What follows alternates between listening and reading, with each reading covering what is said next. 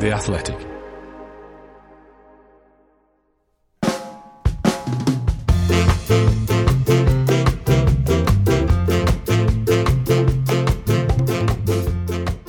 Hello, welcome to 1874, a podcast all about Aston Villa Football Club on The Athletic. I'm Dan Bardell, joined as ever by The Athletic's Villa writer Greg Evans, and you can subscribe to The Athletic UK right now for a special price of $3.99 a month for six months.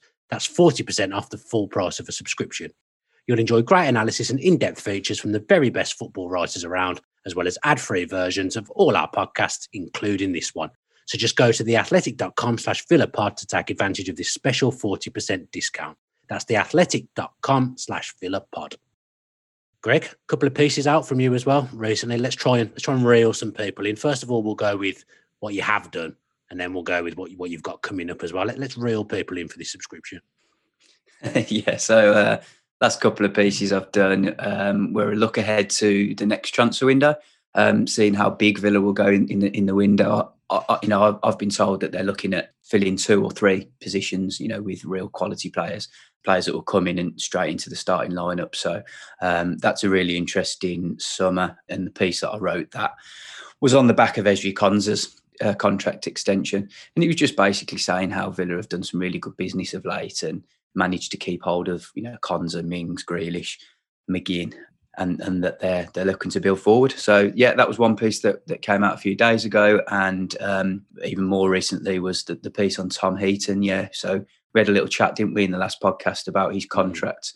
Um, can confirm now that he's out of contract at the end of this season, and the story was just about uh, what he does next, whether he'll stick around at Villa, Villa want to keep him, or whether he goes and moves for first team football. Villa could perhaps do with qualifying for the Europa League, just have some extra games to try and appease him and keep him happy. Because you'd think if we had that on the horizon, he might well sign a new contract.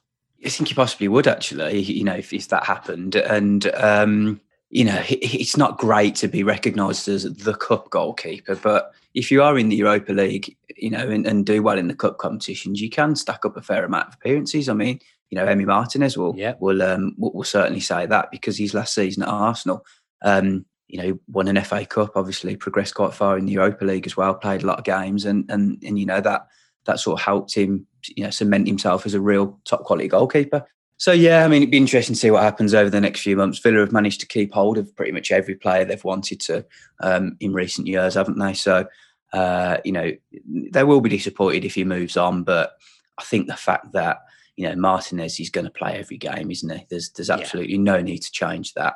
And yeah, look, as much as Villa want a strong goalkeeping department, it's not majorly that big of a concern if you if your backup goalkeeper, um, you know, has to be changed this summer.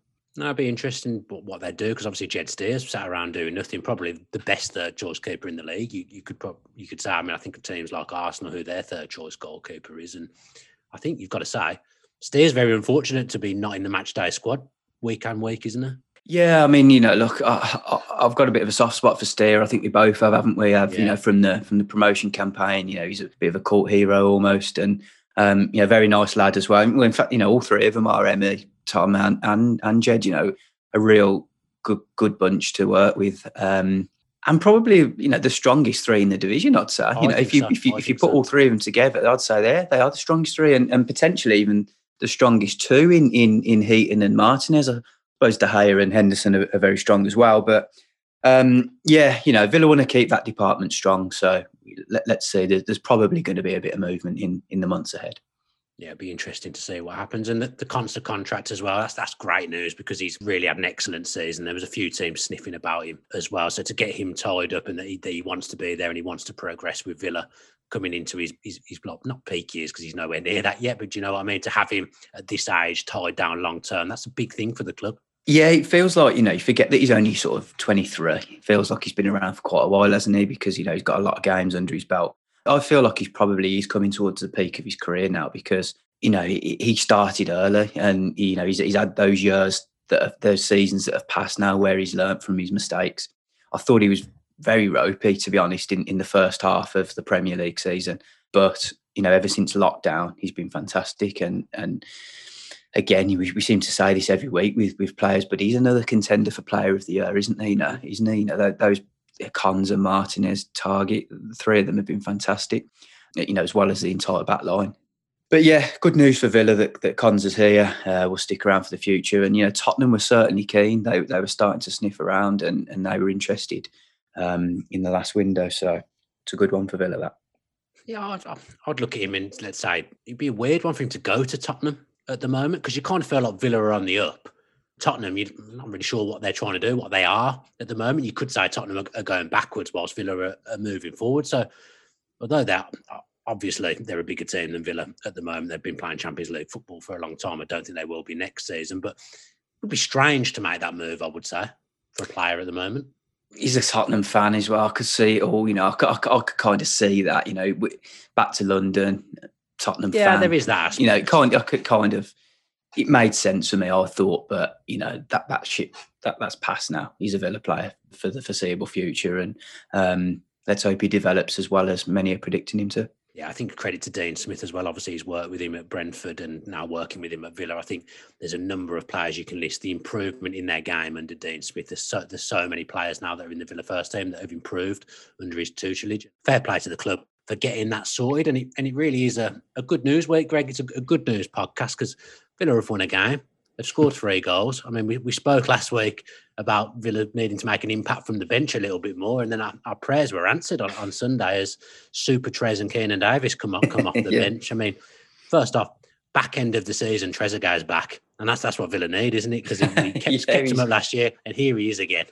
Yeah, he's a back end of the season, back post player, isn't he? You know, yeah. get get him on that back post, and he's deadly. Um, yeah, look, I, I quite like Trezeguet in a way. I, I don't think I don't think he'll play a big part next season. I think Villa will upgrade in those areas, in the wide areas. I, I don't see him being a starter next year. Um, but I've got again, he's another one I've got a little bit of a soft spot for. I, I like his work ethic. Um, I like the fact that he never gives up, and you know, there's a lot to be said about that, isn't there? If you're not quite as good as you know some of your counterparts, but you're still putting in more effort than everyone, you, you can take your game up to a new level. And yeah, I was pleased with him when he got his goals. Uh, I was pleased with Keinan Davis with, with, an assist as well. It'd be great if he could get a goal at some point because that would really boost his confidence. But yeah, for once, you know, we're actually talking about Villa one going behind and winning a game, and two changing the game from the bench. I, I actually messaged our, our stats guy Tom Tom Worville during the game and said we did a story the day before the game, just basically highlighting all the impact or the, yeah, the, the lack of impact that, that some substitutes have had for, for various teams. And I said, you better get changing the, the Villa graphic as quickly as you can, mate, because we've just had a big impact down here at Villa Park. So, yeah, it was good. I, I, thought Villa were poor, to be honest, for 70 minutes. And, and when Fulham took the lead, I, I honestly couldn't see a way back. I thought, you know, this is becoming a really a real big worry. Um, you know, the, the, the winless runs continuing the, the next fixtures coming up look really daunting. But somehow they went and got it done, and fair play to them. You know, it just shows the character of the team. There, there are a lot of battlers and fighters in that team, and they got the job done. It's really important because, as I say, that the, the, list that's coming up, some tough games, aren't they, Dan? Mm.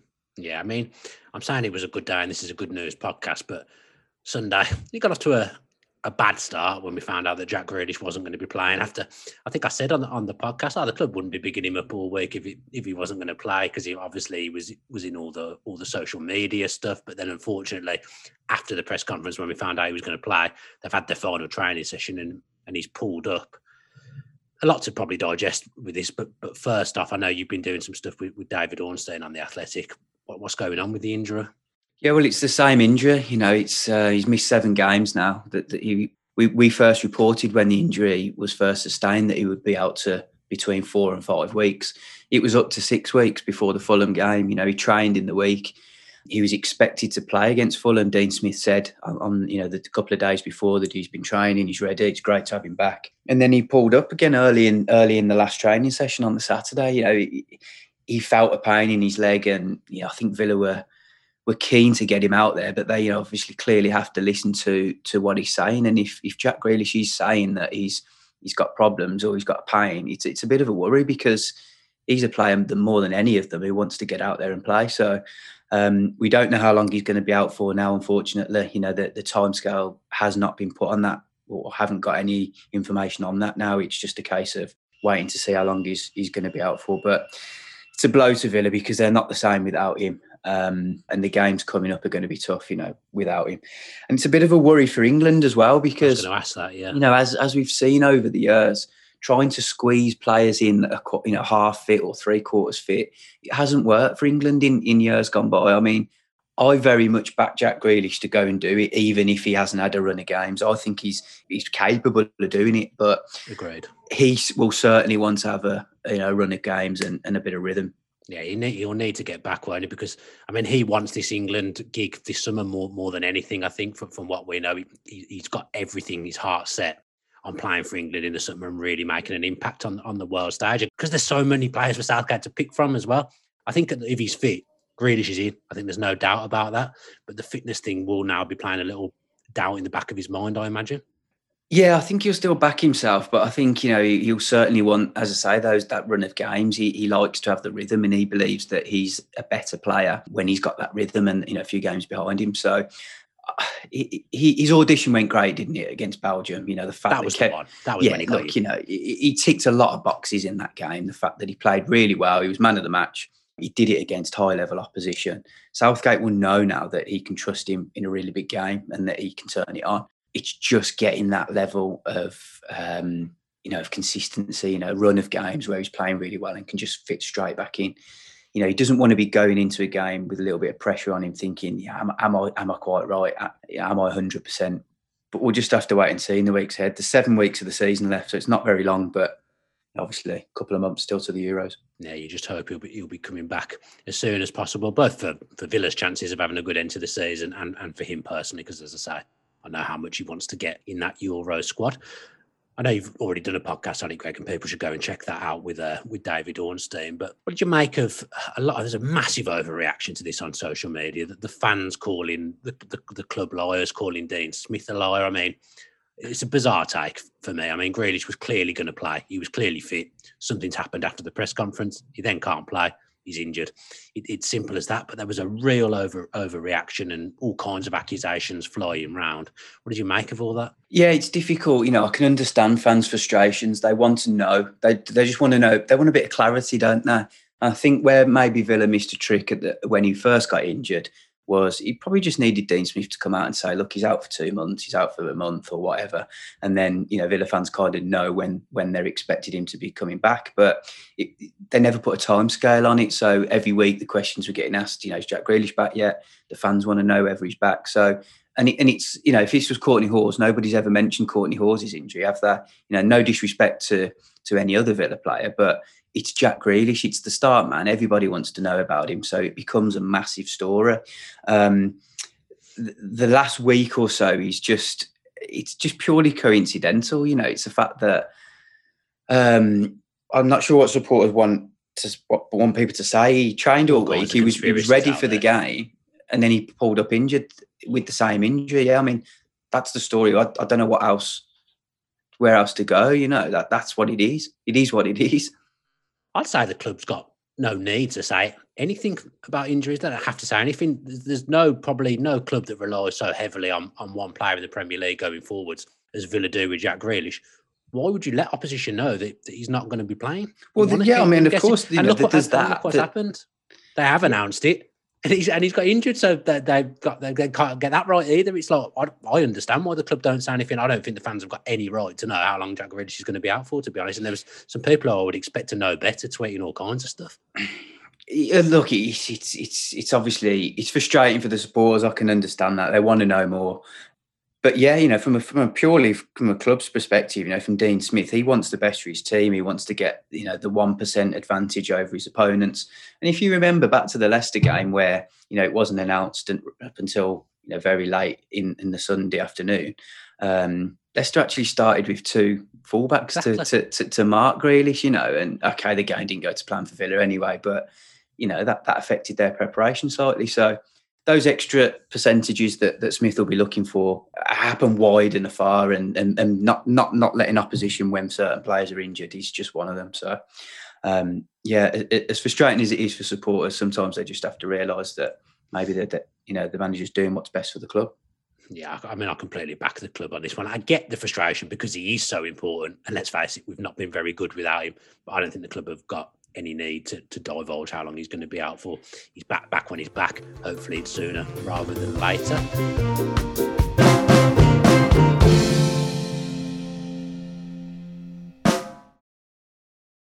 Looking for an assist with your credit card but can't get a hold of anyone? Luckily, with 24 7 US based live customer service from Discover, everyone has the option to talk to a real person anytime, day or night.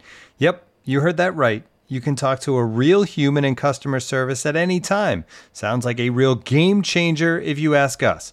Make the right call and get the service you deserve with Discover. Limitations apply. See terms at discover.com/slash credit card.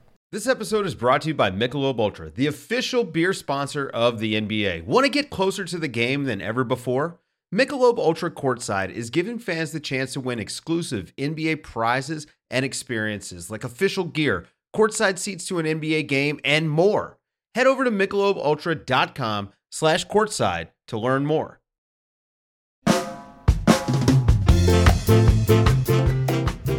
Matt C asks, obviously, we've started asking for questions now. It's good to have the engagement with the audience. He says, Have we seen the advantage of giving teams something different to think about? Should we be doing this at the start of games as we've come quite predictable? So, going back to the, the substitutions, it was good to see the change of shape. Again, I think we spoke about this last week.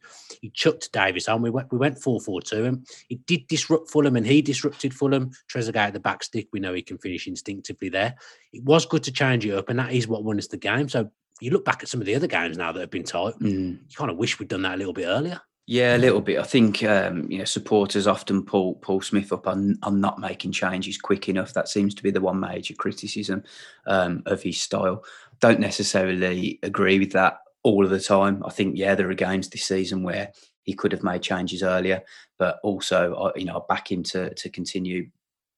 You know, with some of the things that he has done, I don't think there was a change at Southampton until very late on, and, and they went and held held on to the the win, for example. You know, but that's yeah, just one game. Great, um, many, many, different examples that you could that you could pull up, obviously, but yeah, I think it worked, didn't it, against Fulham? Um, I thought that Fulham's main weakness was going to be their two centre halves. I think that Adarabioyo and and um, uh, oh, I forgot his Anderson. name, uh, Anderson. Yeah, Adarabioyo and Anderson. Um, I think they can try and overplay it a little bit too much sometimes, and I've, I've seen them get caught by other teams. And I think that's what Villa tried to try to pounce on early in the game. They were pressing very, very, very quickly and very high, um, and trying to force them into mistakes. Uh, but it didn't work early on. Fulham were, Fulham were quite good and managed to play their way out of it. But when Davis came on, he just showed a little bit of. He just gives something different. You know, it was his brute force. The fact that he's just so difficult to play against. And if you're going in, in a 50 50 to shoulder barge with him, you're going to lose. And, you know, he just mm. brushed, I think it was it Anderson? It, no, it was Adarabioyo, wasn't it? He brushed yeah, Adarabioyo off the ball and, and, and then went and set up the, the equaliser, which was a great goal and very important. So, yeah, good good to see changes working. And, and let's hope that Villa can utilise their squad a little bit more going forward. Yeah, because we've gone 1 0 down, and unfortunately, a man we wax lyrical about week after week on this podcast. Tyrone Mings has, has made an error. It's a terrible error. There's, there's no dressing it up. He'll say himself, absolutely catastrophic to, to do what he did. He atoned for it, didn't he? He got the assist for the for the first goal. That was that was good to see him bounce back. Strong, strong character, strong mentality, and that, that's what Tyrone Mings is. Yeah, certainly. Do you know I haven't watched that back actually from the the goal. That I haven't watched that mistake back, and and I, I really should have actually, and I'm going to after this podcast ends. But um, I think in the build up to that play, there was a there was another misplaced pass. I think. It was, was, it Sanson? It was. I think it was. It was around about on the halfway line. Yeah, you know, I really should have looked at that in advance of this this podcast. But I, I'm pretty sure there was there was a bit of a, a mix up on the halfway line. So I tweeted out, you know, during during the game, a defensive mix up, and then obviously Mings um, with his error. And uh, there, were, there were a lot of fans tweeting me back in response saying it wasn't a defensive mix up; it was just a full blown Tyrone Mings error. But the point I was trying to make was that the build up to the actual mistake was was poor from Villa as well. Yes, yeah, Tyrone Mings made a mistake. Um, and and you know he's the first to admit it, isn't he? He comes on Twitter after and sort of holds his hands up, which is um, you know great, great from him, and and uh, quite unique, isn't it? Because you don't really sort of see footballers you know opening up and, and admitting their mistakes, but his reaction is to mistakes. He, you know, he's, he's unbelievable. I, I, absolutely love his style. I, I love his wholeheartedness. I love the fact that he can shake off a mistake and then go and make a difference at the other end. And you know, we saw him up there as a left back that we don't usually see very often. now he's a centre half, but set up the goal, didn't he, for for Trezeguet? Very important. Um, and you know, obviously being at the game, I, I, can see the influence that he has on that team, the way he's guiding them. He's always so positive. He's, he's an encourager. He's not a, he's not somebody who rants and raves and, and criticises players. He encourages them with positive words all the time. Um, and uh, uh, uh you know, I saw him sort of getting onto Ollie Ollie Watkins back a little bit, but it was it was kind of like it was words of advice almost. It was telling him, "Don't make that run down the middle. Just pull off your man a little bit and go down the flank." And um, you know, Ollie, Ollie sort of took that in his stride then, and I, I really like him. I know that some Villa fans are, are starting to feel that he's becoming a little bit of a liability by giving away goals like that. I mean, you know, what's it happened a couple of times this season, which mm. in the grand scheme of things isn't that big of a deal for me, really, because um, of all the good work that he's done. But I back him. I think he's a really important part of the team, um, and, I, and I think Villa wouldn't be the same without him. No, I think his good far outweighs any bad traits he has. I think fans just look at Konsa and say, well, he doesn't do that. Mm. But they're playing the game very differently. They're, they're a partnership, but they both do different things as, as centre halves. Mings is the one that's told to play out from the back. So I don't think you can compare Konsa not making those kind of mistakes because that's not what he's asked to do. Mings is following instructions. It's a it's a catastrophic error, as I say. It's an it's an absolute disaster. But thankfully, it hasn't cost us. I do think, though, just on a side note, Martinez rushing out didn't actually help. I think that made Mitrovic's mind and actually made it an easier chance. I think if uh, Martinez had held his ground a little bit, Mitrovic would have had a decision to make of just to get a shot away and wouldn't necessarily have scored. But that's by the by. Anyway, back, bad, bad that's the, but yeah, I mean, just to butt in, Dan, that's what I was mentioning also with you know the, the words that I used, the mix up in defence. I just thought it was all yeah. Everybody looks at Tyrone Mings making that pass, but it, was a catalogue of errors, really. Yeah, there was, was three or four. You know, it was just not good. No, it was uncomfortable yeah. watching, yeah, wasn't it? Was an uncomfortable passage of play. Yeah, yeah, and, and and that's what you know led to the goal. You know, essentially. So. Yeah. But Villa recovered. That's the most important thing. Yeah, the same as you. I, I love Tyrone Mings. He's my he's my favourite player at, at, the club. To be honest, I just I like him as a footballer, but I like him as a man as well. He's not just a generic footballer that comes out and gives the same old sound bites. He's, he's very honest. I find him very refreshing, and I, I, like the way he's come up through his career and made something of himself. I mean, he tweeted yesterday that he made 150 league appearances, was it? And he's saying usually mm. a 21 year old gets to 150, he's 28, and he, he's coming out there. I just, I just really, really respect him. I, I like everything he stands for. I think he's an excellent, excellent human being, and he's a great defender. And like you say, Villa are, Villa are nowhere without Tyrone Mings coming into the club. He's made such a big impact. And I think, yes, he might make the odd mistake, but the good far outweighs the bad. Someone else who's been getting questioned a little bit recently, and Michael Cotton's asked us about this. He's saying, should McGinn be used higher at the pitch? Now, this is this is a great question for you because you were at the game, so you'll have been able to see the, the impact fully. I thought for the first 20 minutes, he looked really useful. I, I, liked it. That was probably the only thing I actually liked from Villa's display in the first half was McGinn as a number 10. But then it kind of petered out. To be fair to him, as the game went on, I think he ended up being our furthest back midfielder, our defensive midfielder yeah. by the time the game ended. So he's he's played in all kinds of roles through that game. What did you make of it at the game?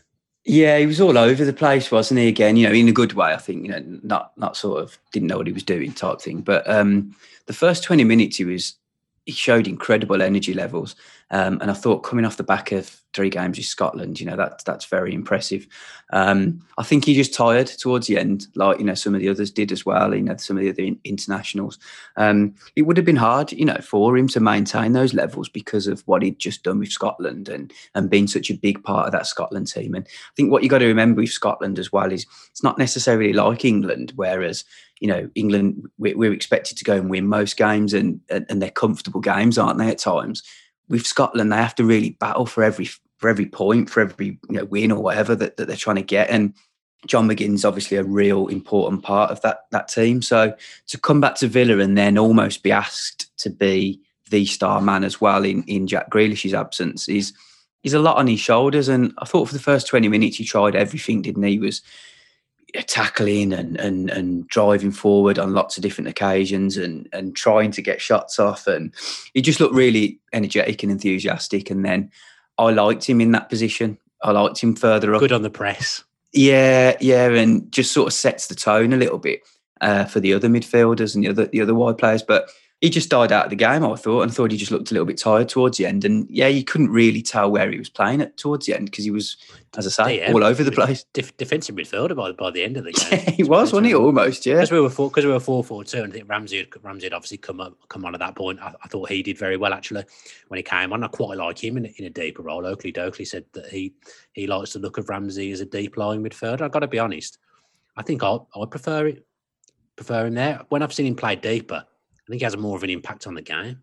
But Ramsey, yeah, yeah, I, I, don't think he's necessarily used to that. I think that's more his brother's style, actually, more of a more of a deeper um, midfielder, Aaron. But I think Jacob has been used to being that number ten attacking midfielder for the under twenty threes, getting goals regular. Um, so you know he's, he's, he's just developing his game, isn't he? It's it's finding where he's best suited and um, where he affects the game best. And I, I, still don't think we really know what what type of you know whether he's a six, an eight, a ten. Don't think we really know him yet. Um, I think I think it's quite important for him actually to start establishing what what he actually is because. Um, you know, if you, if you become that versatile type player, okay, look, it's only a midfield position, and you know it's real fine margins in, in the differences. But if you become a little bit too versatile, that can often go against you, can't it? Whereas if you know you're the number 10 or the one of the two number eights, then you've got more of a chance of um, of working on your game in that area then. Yeah, you don't want to turn into Riccardo Scimeca in my younger days. no, exactly. that, guy, that guy was playing up front at, at, times when we had no strikers, emergency target man, man up front. He, he never fully established himself because he literally played in every position for the club, I think, except for left back. So, yeah, really like Riccardo Scimeca on, on a side note. I wrote him a letter when I was a kid and he sent me his autograph through yeah. the post. I just, just remembered. Yeah. What did he he's say? he's England under 21s captain. I, was, I, I couldn't tell you for the life of me what I said, but I do remember my dad saying to me, well, make sure you keep that letter and autograph because he's England under 21s captain. He's going to go on and play for his country full time, play for England, England at the uh, the men's stage, but he, he never did. No, that was no. wrong. Had a, had a decent career, but just probably yeah. not as not as high as he expected in the end. No, no. Let's talk about Liverpool then, Greg. Liverpool up next. Three o'clock Saturday kickoff, which is, I think it might even be the first time we've had a Saturday three o'clock all season. I don't remember yeah. any others. It feels weird that we're going to Anfield, which is a big game, and that's the time that we play at three o'clock on a Saturday. But it'd be nice to settle down at three o'clock at home and, and watch that. Liverpool struggling at Anfield in general. They got humbled last night by Real Madrid and looked a little bit all over the place. So three points to Liverpool on Saturday, Greg. yeah, well, I thought that last time, and uh, Villa obviously went and won seven two. So, uh, yeah, look, you know, I think I think they're there for the taking almost. I think they're still a brilliant side with incredible attacking qualities, um, but defensively they're just not right, are they? You know, Watkins I, can get those two centre backs. Yeah, and look, you know, Alexander Arnold, he's just not the same at the moment. It's just not not going very well for him. I watched him last night, and it was you know his error, his his header across the box that.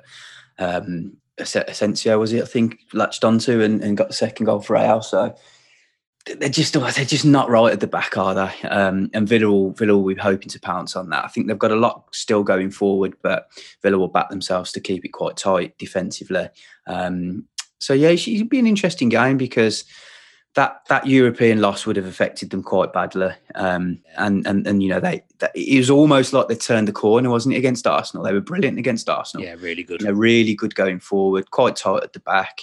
Um, but then you know the same problems were exposed against Real. So I feel sorry for them in a way. I really do because you know I quite like Liverpool. I know, I know some supporters don't, some Villa fans don't, but I quite like Liverpool. I think that it's been you know, it's a shame really for the supporters the fact that they they won the league and didn't really get to celebrate. And you know, they've been they've been terrible champions, haven't they? This year, let's be honest, they've really been terrible does. champions.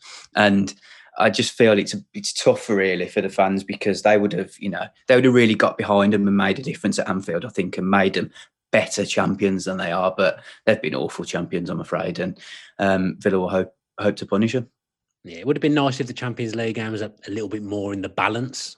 I know they've, they've still got, don't get me wrong, they've still got a chance that away goal that Salah scored is, is absolutely crucial, but you want them to kind of be a bit more focused on that game going into Saturday. But now they'll probably look mm. at it and mm. say there's more chance of finishing in the top four via the league because it's very, very tight up there. So mm. I think we could have done with it being a little closer if you catch my drift. Yeah, kind of. I th- you know, I still think they'll I still think they'll back themselves to go and get the job done at No Anfield. crowd. They'd had a crowd. You'd be like, well, they came back. They've done it before so many times. Yeah, yeah, No yeah. crowd. No crowd plays a massive part for them. I think. does make a big difference. At a, an empty Anfield takes the edge off it massively. That's why you've seen so many teams go there in recent weeks and win. You know, Burnley won there, didn't they? Fulham won there. You know, Yeah, that, yeah. these that doesn't really usually happen in a normal season, let alone against the champions. No, I know. And the man to watch though is going to be Jota, isn't it? He's on on flames, as the kids would say, at the moment. Absolutely doing bits for Liverpool, Greg. Any other uh, youthful terms you want to throw in there? on on fleek, on fleek. That's the last one. That's all I've got. okay, mate. Well, I'll, I'll, I'll let you stick with them. I'm way too old for that now. Um, You won't be putting them in your articles, those phrases. I wouldn't have thought. Jota's playing well. I like watching him. He's a great player. Salah's doing all right as well. His knees still sticky, consistently getting goals. So it's, it's going to be a test for Villa. I think you know the mid Liverpool's midfield and attack are, are, are exceptional. So um, you know they can't just they can't just watch one player. They've got to they've got to focus on them all. Do you think there's any chance of Villa throwing caution to the wind and playing Davis and Watkins as a two after the way the game ended and just thinking we can get at them centre backs and cause them problems? No, I just uh, as I say, I, I would like to see that. You know, I've I've I've um, I've called for Maybe Davis to, Watkins to wide get a left. go. I, I just I don't I don't think Dean Smith will use it. I think he'll stick to his sort of favoured four two three one or four three three um, and go from there. I, I, I don't see him starting with two strikers. Be interesting. I, I think there's a more chance than there's ever been. I'm not saying it's going to happen, but there's definitely more chance than there's ever been after the after the game ended. Wouldn't surprise me to see Keinan as the lone striker and Watkins on the left just for a game, give Liverpool something to think about. Watkins in that up in that channel against Alexander Arnold and then Davis up against their defence. I think I really think that would cause problems. So it'd be interesting to see. It, if sa- it sounds appealing, doesn't it? Yeah, you know, it's like I think it's Get me something we would both Dean's like to see. I Get just me don't. number. I'll, I'll speak to him. I just don't think it. I just can't see him playing it. But you know, it's certainly something that sounds quite appealing. Yeah, I could see by your face as I was describing it, you were you were like, yeah, this guy knows football. This guy knows what he's saying. this guy knows tactics. We should I- honestly, I really think that's the that's the passage to win the game. That's the avenue we should go. But I was the same as you. I think it's probably unlikely.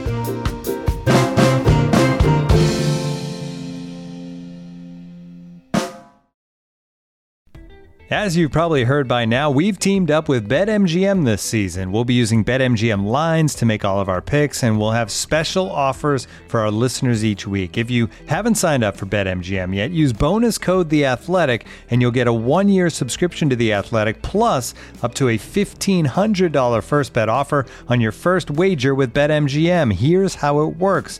Download the BetMGM app and sign up using bonus code The Athletic. Make your first deposit of at least $10. Place your first bet on any game and claim your voucher for a one-year subscription to The Athletic. See BetMGM.com for terms. U.S. promotional offers not available in D.C., Mississippi, New York, Nevada, Ontario, or Puerto Rico. Gambling problem? Call 1-800-GAMBLER. Available in the U.S. Call 877-8-HOPE-NY or text HOPE-NY 467-369 in New York. Call 1-800-NEXT-STEP in Arizona. 1-800-327-5050 in Massachusetts. 1-800-BETS-OFF in Iowa. 1-800-270-7117 for confidential help in Michigan. 1-800-981-0023 in Puerto Rico. First bet offer for new customers only in partnership with Kansas Crossing Casino and Hotel. Don't forget, if you haven't signed up for BetMGM yet, use bonus code The Athletic, and you'll get a one-year subscription to The Athletic, plus up to a $1,500 first bet offer on your first wager. Hey, it's Kaley Cuoco for Priceline. Ready to go to your happy place for a happy price? Well, why didn't you say so? Just download the Priceline app right now and save up to 60% on hotels. So, whether it's Cousin Kevin's Kazoo concert in Kansas City, go Kevin, or Becky's Bachelorette Bash in Bermuda, you never have to miss a trip ever again. So, download the Priceline app today. Your savings are waiting. Go to your happy place for a happy price. Go to your happy price, Priceline.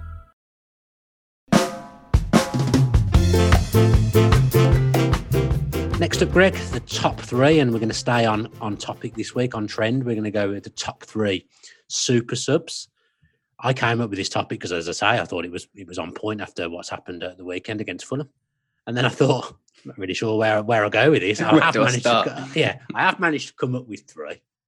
So it's a bit a bit of a mishmash. It's a bit all over the place. So bear with me. But the number three, I've gone for Julian Joachim because he used to Oh, come off the bench yeah, all the time. He didn't used to, used to shout, score yeah. loads, but he used to he used to come on and get the odd goal off, off the bench. Julian Joachim, his his pace used to cause him all kinds of cause teams trouble late on in games. So I've gone with him at number three. My, my overriding memory of Joachim is just the amount of lost causes the poor guy had to chase.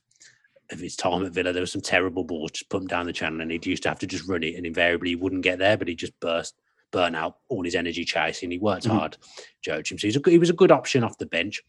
Second, in a similar vein, I've gone for Darius Vassell. Mm. I don't know whether you remember because obviously you're a little bit younger than me. Came on in a European tie once for his debut against Strømsgodset. Yeah. He scored two late goals. Villa were losing 2 0 to Strømsgodset at home. Gary Charles scored, and then Vassell scored two in stoppage time on his debut in a European night at Villa Park. So I've gone for him for number two. Number one, main man, cult hero. Still want to get him on this podcast. Marlon Harewood. Oh no! What can I thought we'd gone at least a week without mentioning. Marlon. Yeah, this is this is his this is this is him. The guy scored five goals in the Premier League, Greg, in the season. He only started one game. So Right, let me just inter- let me just and- and get intervene here for, for for the listeners who, who don't know Dan Bardell, and uh, I know that's not many because Dan Bardell is now now just a now a brand rather than an actual person. Um, What a clown! Dan has a, a crazy, weird affection with Marlon Yeah. Harewood. because he used to come on and score. Guy, he came on and scored an overhead kick at at Anfield. We could do without bringing him on on Saturday. Come on and get and get the overhead kick. He came on and scored a winner against Reading. He just used to come on and score goals, and he used to g up the crowd. And a special player can go into the corner flag and keep the ball in the corner on an hour. He did that at the Emirates once as well. Villa were winning one 0 Marlon went and kept the ball in the corner after after an hour. There's a special kind of substitute that is, isn't it? He only started one game, and we lost. I think we lost four or five nil to Man U at Old Trafford, the only start that he had in the league that season. What a player off the bench. You know, having Do you know way. what? I'm going to make it my mission to get in touch with Marlon this week, and I'm going I've to got his number. and I'm going to I'm going to get him on. I'm going to get him on this podcast.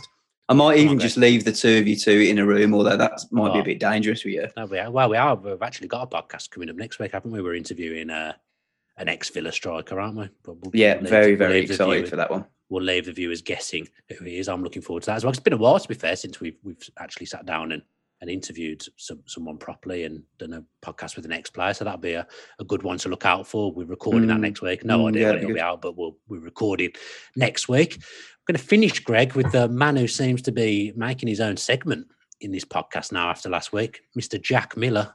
One of our, one, I might be a subscriber. I'm not sure if he's a subscriber, but he's a loyal listener of the podcast. He's gone with the with the movies theme again after the the Hunger Games debacle last week, Greg. He says if two Villa players had to team Please say I know this film, Well- or or episode or series or whatever it is. I'd have thought you would know it. He says if two Villa players had to team up to rival Maverick and Goose in Top Gun, who would they be and in what role? Now I've got a problem with this question because I hate to admit it, I've not seen Top Gun. I know Maverick and Goose are. It's the role, it's the role aspect of the question that's confusing me. What does he mean in what role? What does that mean? Maverick and oh, I've watched Top Gun, but it was when I was very young. It, that, Never seen it, Tom Cruise, isn't it? Tom Cruise, isn't it? Of Yeah, course, Tom yeah. And don't know the other guy, but Maverick and Goose. though, I think they were they were quite close pals, and they were almost like, um, oh, like, like one was a father type figure, and the other one was you know a little bit of a. Uh, the- yeah, come on, yes. producer, Producer, explain it. explain it to us. Yeah. Yeah. Right. Okay. Oh, okay, right. I think I've got a good answer to this one there. Okay. I was I was initially leaning towards Grealish and McGinn, Yeah, but it, but it, but that doesn't sound like it would fit the uh, role. So I've Right. got the perfect combination. I think Go on. Trezeguet and Elmo. Oh, it's it's niche. Elmo is the one who looks after Trezeguet when he's in his time of need, and Trezeguet gives Elmo the spark of life that he needs in his later years. Wow, that is a, a cultured answer. I would say. I'm not even going to answer it because Off the cuff, that one as well. Yeah, yeah. I mean, it is worth saying. The producer did have to explain to us the roles of, of Maverick and Goose in our, in our ears before we answered the question properly, as we were floundering around, as he said. But yeah, we'll go with we'll go with Greg's answer. And Jack, if you could stop asking these questions, please, that that that'd be excellent. I'm a disgrace for not saying Top Gun. That that is a disgrace. You know, I watched Star Wars for the first time ever last night, and I did. I've got Um, say, no, I didn't not get for it. me. Not didn't for me. it. Sorry. No, I, I did. I, I tried it, and I will give them all a chance and watch them all. But yeah, I've seen a lot of films, but I don't seem to have seen films that, that you should have seen. So I'm going to make that my mission. And yeah, Jack, please avoid the film trivia next week if possible. Funny you should say that, Dan. Actually, because that's what I was thinking the other day. I'm going to start watching films that are a little that you know I should have watched. You know the films that just like everybody talks about, but Oh, oh, God, I haven't watched that one. Top Gun's Yeah. got to be one of them. Although I have watched it, I just can't really remember much about it. Yeah, fair play. At least you have seen it. At least you can cross it off your list. Yep, we'll be back next week with another episode of 1874. As I say, hopefully with no film knowledge needed at all. Thanks ever so much to Greg. I've enjoyed chatting with you. Really enjoyed doing the podcast with you as always. And thanks to everyone for listening and getting involved on social media as well. It's giving it a little bit of a new angle, a new feel, getting the, the listeners involved. So we'll keep that up in weeks to come. Here's to three points for Villa on Saturday at Anfield at 3 pm. Don't forget, up the Villa.